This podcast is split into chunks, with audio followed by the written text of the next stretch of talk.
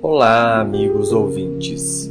Hoje fecharemos o capítulo Alcoolismo do livro Conflitos Existenciais, pelo espírito de Joana de Ângeles.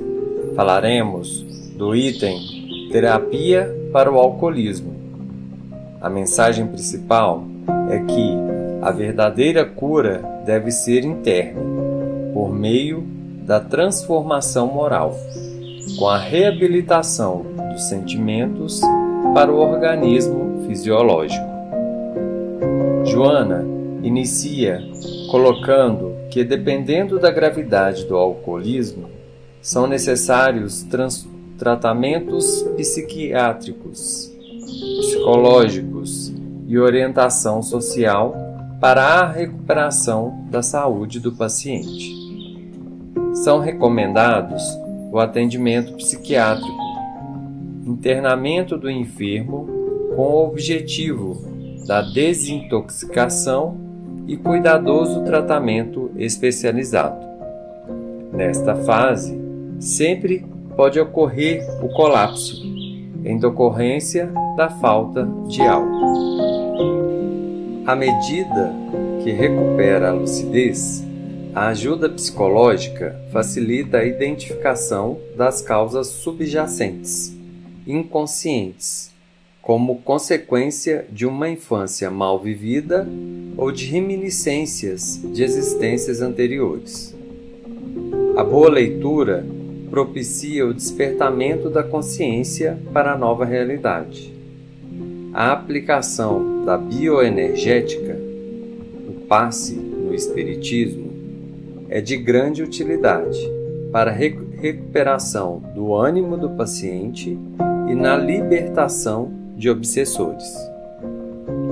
Graças a esse recurso, torna-se mais fácil para a mudança de comportamento na faixa vibratória mais elevada, favorecendo o fortalecimento moral e espiritual. As orientações espirituais que auxiliarão na conquista do seu reequilíbrio.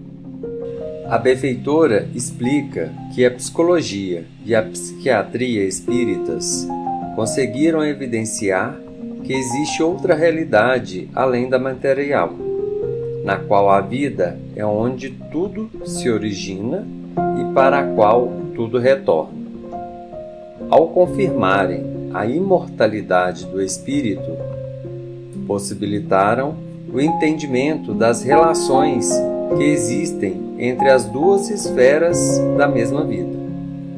A compreensão dos objetivos do processo reencarnatório e, deste modo, proporcionando sentido e significado especiais à existência corporal.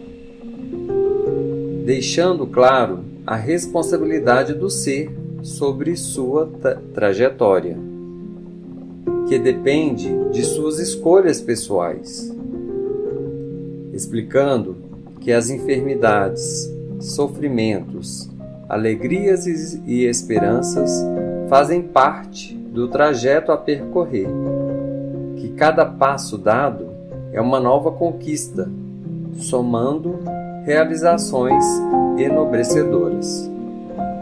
Por isso, a jornada humana deve ser caracterizada pela ação positiva e busca constante de autorrealização em torno da busca da plenitude, para assim contribuir em favor da coletividade da qual faz parte.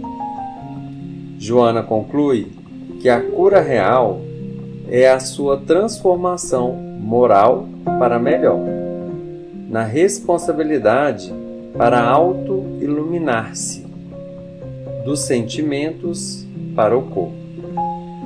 E que convém ter-se sempre em mente que a cura alcançada pode ampliar o tempo da encarnação, porém, não é impedirá que, o inevitável fenômeno da morte aconteça.